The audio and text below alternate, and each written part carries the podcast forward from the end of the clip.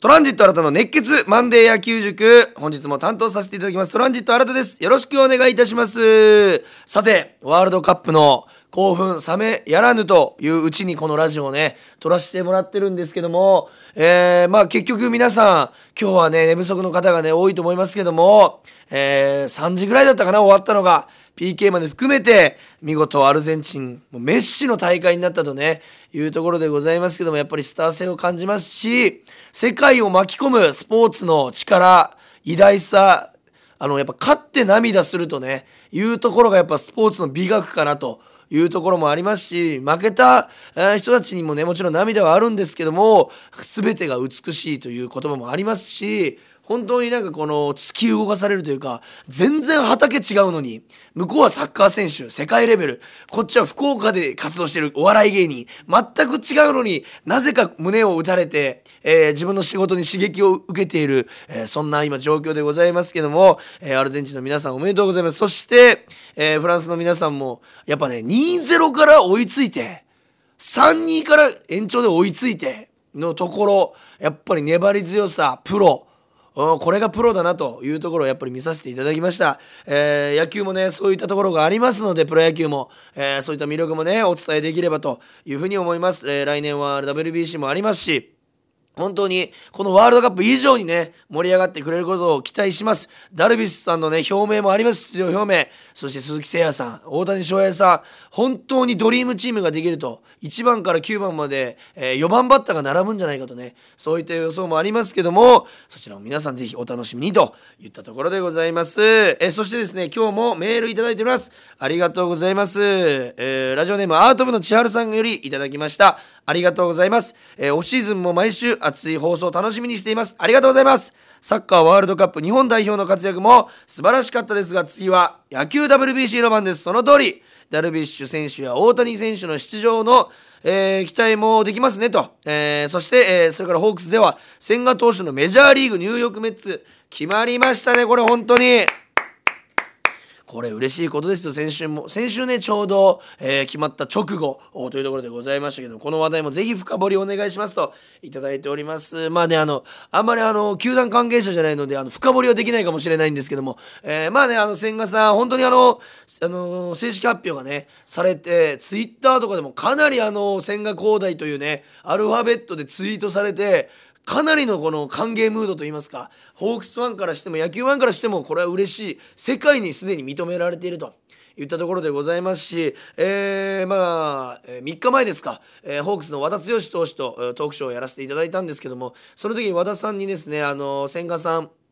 のことについて聞きましたらもちろん成功すると思うと。彼の力なら僕がもうアドバイスすることなんてないし今の力を出し続ければ間違いなく活躍することはあまあ確約されているだろうというふうに強い力強い言葉もね、えー、おっしゃっていました。それぐらいで選手からの信頼も厚い、えー、ということは本当にねあの怪我さえなければ、えー、いい成績を残してくれるんじゃないかなというふうに思っております。そして、えー、そのトークショーの中で、えー、独自の僕が質問できるコーナーがいくつかあるんですけどもそこで質問させていただいたのは千賀さんにえー、メジャーリーグの先輩として和田さんが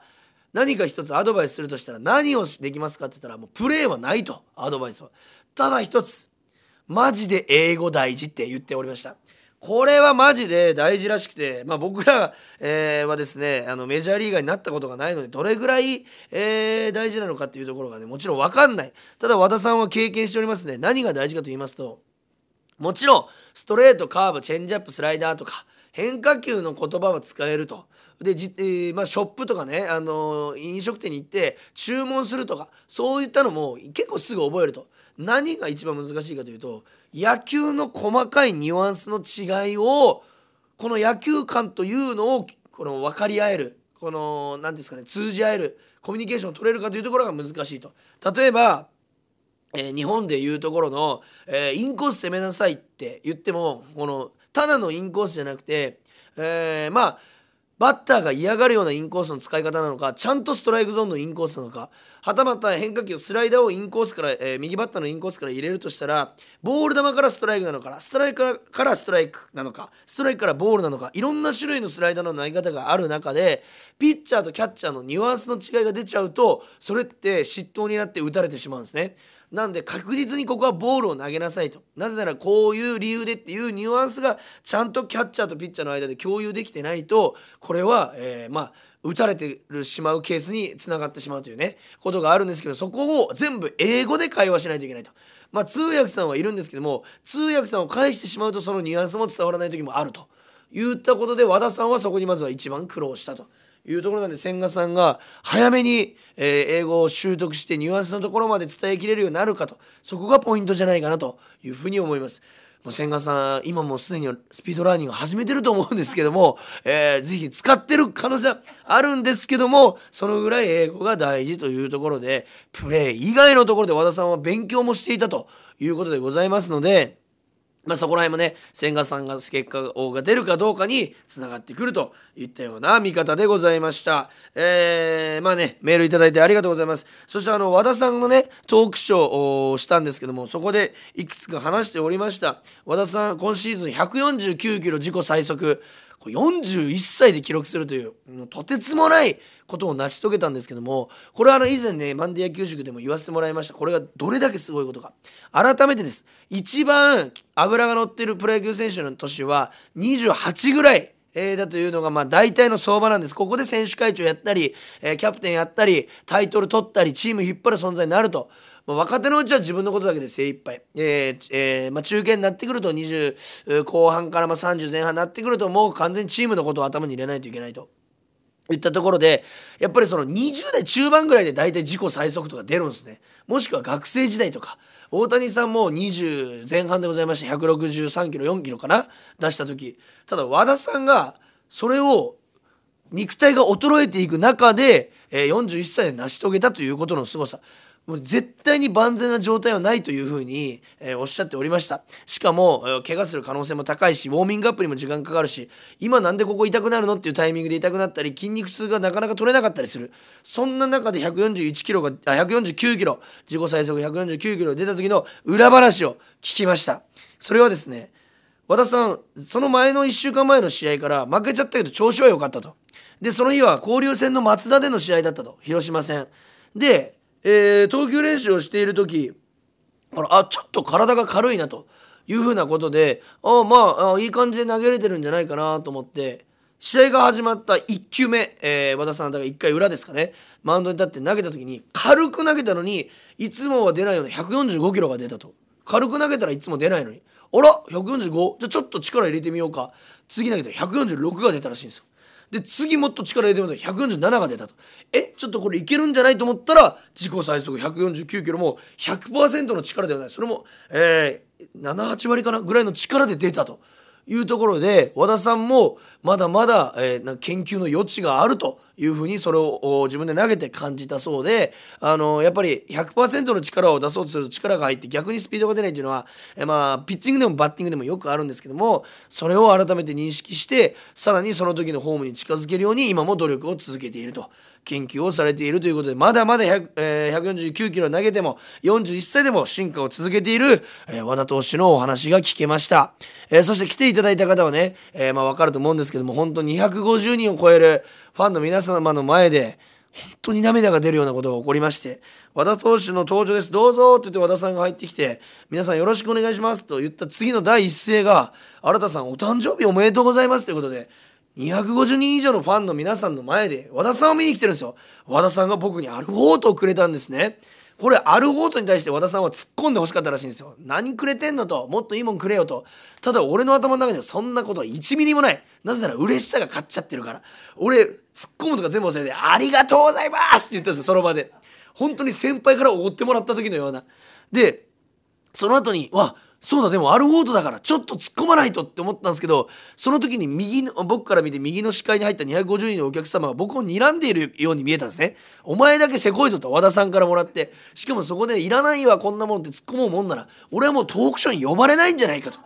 ソフトバンクの試合も見てる。でいろんな球団関係者も見てる。俺はここで和田剛に突っ込んでいいのかという天秤にかけたところとてつもないぐらいのあの点数差で突っ込んではいけないという方が勝ちました。なのでそこでもう一度ありがとうございますと 言ってただなんでアルフォートなんですかってこの柔らかい聞き方になっちゃってまあただ和田さんはめちゃくちゃ笑ってくれて喜んでくれてでその後楽屋に帰って「和田さんありがとうございました」っつったら「お前突っ込めよ」みたいな「突っ込んでいいから」みたいな言われた時にそれ全部説明して「さ確かにそうやな」みたいな。でこれどっから取ってきたんですかっつったら下を指さしたんですよ。パッて見たらケータリングで置いてあったアルフォートだったんですよ。そこで初めて「おいこれかい!」って突っ込ませていただきまして。ただそれでも気さくに笑ってくれる和田剛投手はやっぱりそのすま凄まじい人柄といいますか男気と熱意と謙虚さと。本当に誠実さを持ち合わせたスーパースターだなと僕は小学生の時に、えー、野球を始めた頃から現役ですしその頃は和田剛21番大英ホークスの下敷きを使ってましたからそう考えると、えー、本当に、えー、貴重な体験、えー、経験そして、まあ、トークショーになったかなというふうに思います。来シーズンね、和田剛投手、まだまだ活躍したいというふうにおっしゃって、力強い言葉ね、おっしゃっていましたので、皆さんでね、ぜひ、えー、まあ、応援いたしまして、えー、通算2100、登板、うん、2100イニング登板達成ね、自分の背番号に合わせて、まあ、あ残り30イニングぐらいになっておりますので、そちらにもね、注目していきたいなというふうに思います。えー、そして今週の土曜日は、えー、11月、12月24日はですね、イオンモール柏浜で、えー、甲斐拓也あ保守、ホークス甲斐拓也さんとのトークショーもございます。こちらもぜひ、えー、また告知しますので、来ていただけたらなと。えー、当日、えー、もうイブというのもありますし、甲斐さんというのもありますので、時間が結構早めに抽選がね、設定されていますので、そちらもぜひお時間も、えー、告知させていただきますので、ぜひ SNS 見ていただいたらというふうに思います。ちょっとオープニング長くなりましたが、えー、和田剛さんと千賀投手のお話でございました。それではですね、今日もマニアックなところに、えー、どんどんどんどん深掘りして、一つテーマを持って進めていきたいと思います。それでは始めましょう。プレイボールトランジット新たの熱血マンデー野球塾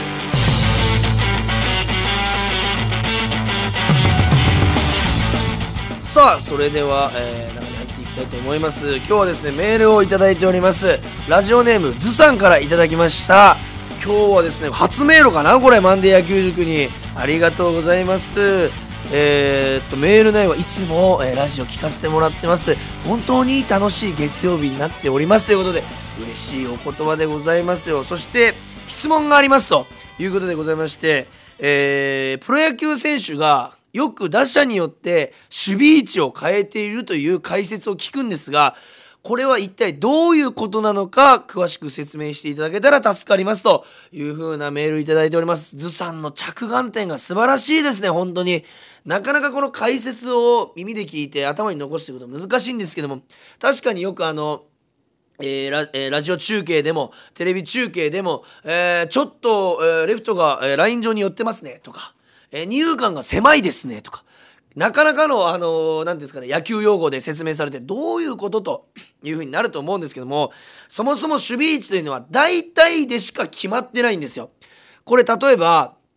えー、まあ、バレーボールだったら、まあ、前衛に3人いて、後衛に3人いてみたいな。まあ、大体のポジション分かると思うんですけど、もう野球もそんな感じで皆さんの頭の中で認識されているように、この、流動的と言いますか、サードはここみたいな感じで印があるわけじゃないんですね。サードベースのまあ近くを守っているというイメージ。そしてファーストベースの近くを守っているというイメージ。そしてセカンドベースをまあ正面として、えー、中心として対象に左右対称にショートとセカンドがいると。でその間に外野がいるという風なイメージ。本当そのまんまだと思うんですけどもこれはあくまでも定位置と呼ばれるところでまあ基本ここを守りますよと。そしたらヒットが出にくいですよというポジションなんですけどもこれはこの定位置通りに守ること試合中ほぼないです。9人が9人とも定位置にいることなんてほぼほぼないですそんなノーマルバッターいないんでプロ野球に。えー、まあ高校野球もそうですけどてかそこ守っちゃうと、えー、相手のデータが頭に入っていないというのとほぼ一緒なんですよ。まあデータが入った上で守っているというケースもたまにあるんですけども、まあ、ノックを受ける時ぐらいですね定位置に守っているのは。でこれどうやってその守備位置が決まってるかと言いますとまずは今言ったように相手のバッターの特徴。例えば柳田さんの時ってセカンドがほぼライトみたいな位置にいるじゃないですか。12塁間がめちゃくちゃ狭くてショートがセカンドベースの後ろにいると。でサードが三遊間に守ってるんでサード線がめちゃくちゃ空いていると。これは、まあ、柳田さん柳田シフトっていうねギータシフトみたいなこと言われ方するんですけども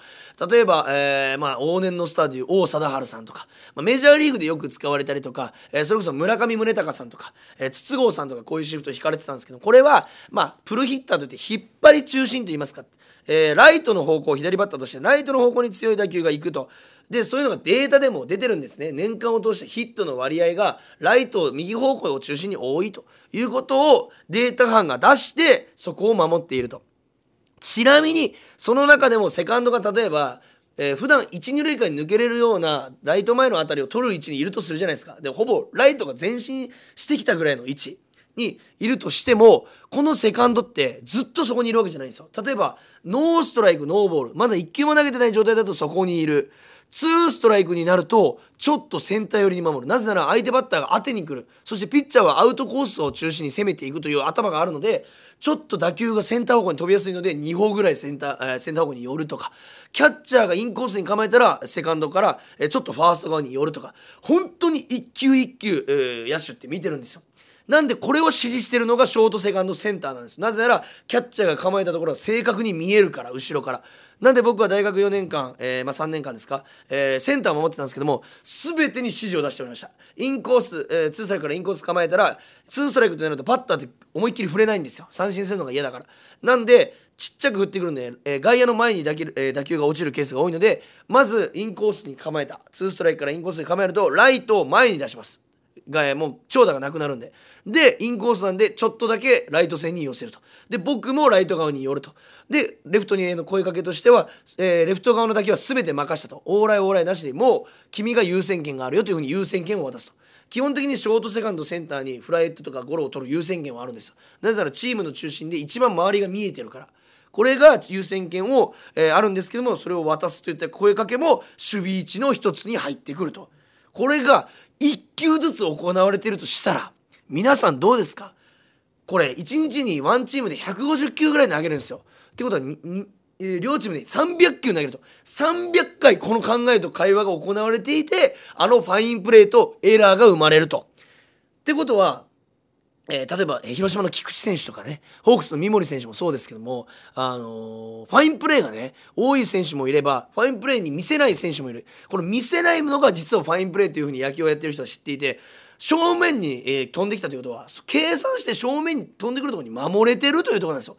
まあそれよりも外れてきたところで取ってるのはもちろんファインプレーなんですけども正面で取ったあたりももちろんファインプレーというのをこれ皆さんに認識していただきたい。打者とかアウトカウントストライクボールによって、えーえー守備が分けられているというそして一球一球守備が変わっていると。そしてピッチャーの特徴もあります。このピッチャーはコントロールが良ければインコースに構えたらインコースに行くんでそれ通りになるんですけどいや逆球が多いなこのピッチャー。ちょっと信用できないなと自分のチームのピッチャー思えばそんなに強いシフトで取れないんですよね、えーなぜならそこを理由にできないから。それ自分たちのピッチャーの能力も頭に入っていないと、えーポジションは取れないと。ただこれきついなとか難しいなって思われると思うんですけどこっちはね楽しくてやってるんですよね。で自分が予想したところに打球が飛んでこようもんならもうドヤドヤ顔ですよ。はい新たそこ分かってましたと。何度それで自分そしてチームを救ってきたか。そして救われてきたか。本当にあの守備位置1個で野球ってマジで勝敗も優勝も変わるレベルなんですよ。なんでぜひえーまあ、守備位置もねあの気にしながらなかなかカメラが抜くことってないんですけども、えー解説の方が、えちょっとライト前に来ましたねとか言ったらカメラ抜くんでそういう時も注目して見ていただけたらまた野球楽しめるかなというふうに思いますし今シーズン2回僕解説させていただいたんですよドームで。あのエキサイトホークスの方で解説させていただいたんですけどもちょっと守備位置も多めに僕実は言ったんです。なぜなら見てほしいから。これは、えーライトがなんでそんなに、えー寄ってるのって言ったら、えー例えばライト線に寄ってる理由としてセンターの守備力が高ければ左中間右中間を全部センターに任せていいと。だからレフトライトは線上に寄れるとかそういった説明って絶対にないと分かんないんですね。だから僕そこめっちゃ言うようにしてて、あのそういった野球の見方できたらこれがファインプレーなのか？いやもう正面でイージーフライだったのが実はこれがファインプレーなんじゃないかと。いう見方できたらあなたはもう右手にお酒があると思いますんで一杯グッと飲んでいただければ野球でお酒を飲むということはこのことでございますんでぜひ皆さんあの二遊間のゲッツーなんかもねえーゲッツーその位置で間に合うと思った位置からセカンドがセカンドベース入ったりします。本当に見ててください。楽しんで。それ見るだけであなたも野球の玄人になれますんで。ぜひそこら辺も見ながら、えー、楽しんでもらえたらなというふうに思います。素晴らしいメールでございました。ラジオネームズさんありがとうございました。そして冒頭のアート部の千原さんもメールありがとうございました。皆様に支えられてマンデー野球塾成り立っております、えー、皆様これからもですね、えーえー、今日みたいな質問、え、どんどんください。えー、感想メールでも構いません。ちょっとした、え、気づき、え、質問、え、疑問、何でもいいです。とにかくメールいただけたらね、ここで全部読ませていただきます。えー、ぜひよろしくお願いします。メールアドレスは kor.rkbr.jp、kor.rkbr.jp までよろしくお願いします。懸命にマンデー野球塾と書いていただければ、えー、助かります。よろしくお願いします。そして今週の土曜日12月24日クリスマスイブに、えー、ホークス、甲斐拓也選手とのトークショーがございます。えー、場所はですね、イオンモール、えー、貸浜でございます。イオンモール貸浜で、えー、行われます。ちなみに、えー、入場整理券の抽選開始が、えー、今週だけ9時からという風になっておりますので、お間違いなく、いつもは9時50分だったんですけども、9時からとなります。トークショーは12時からハニーズのステージもあります。ぜひ皆さん来ていただければね、豪華あプレゼントになりますので、ぜひ、えー、海選手の声を生で、えー、イブに聞きに来てくだされば、えー、僕も嬉しいです。ぜひ、えー、お待ちしております。もう一人の MC 西本美恵子さんと一緒にお待ちしておりますんで、えー、ください。お気をつけてお越しください。それでは、えー、今週もですねいろんな、まあ、一石とかね、えー、まあトレードとか、えー、メジャーリーグとか話題いろいろあります。野球にぜひアンテナをね立てて過ごしていただけたら嬉しいです。今週も聴いていただきありがとうございました。また来週会いましょう。ゲームセット